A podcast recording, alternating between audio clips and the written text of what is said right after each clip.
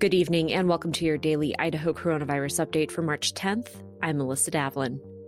On Wednesday, the Idaho Department of Health and Welfare reported 456 new cases and nine new deaths.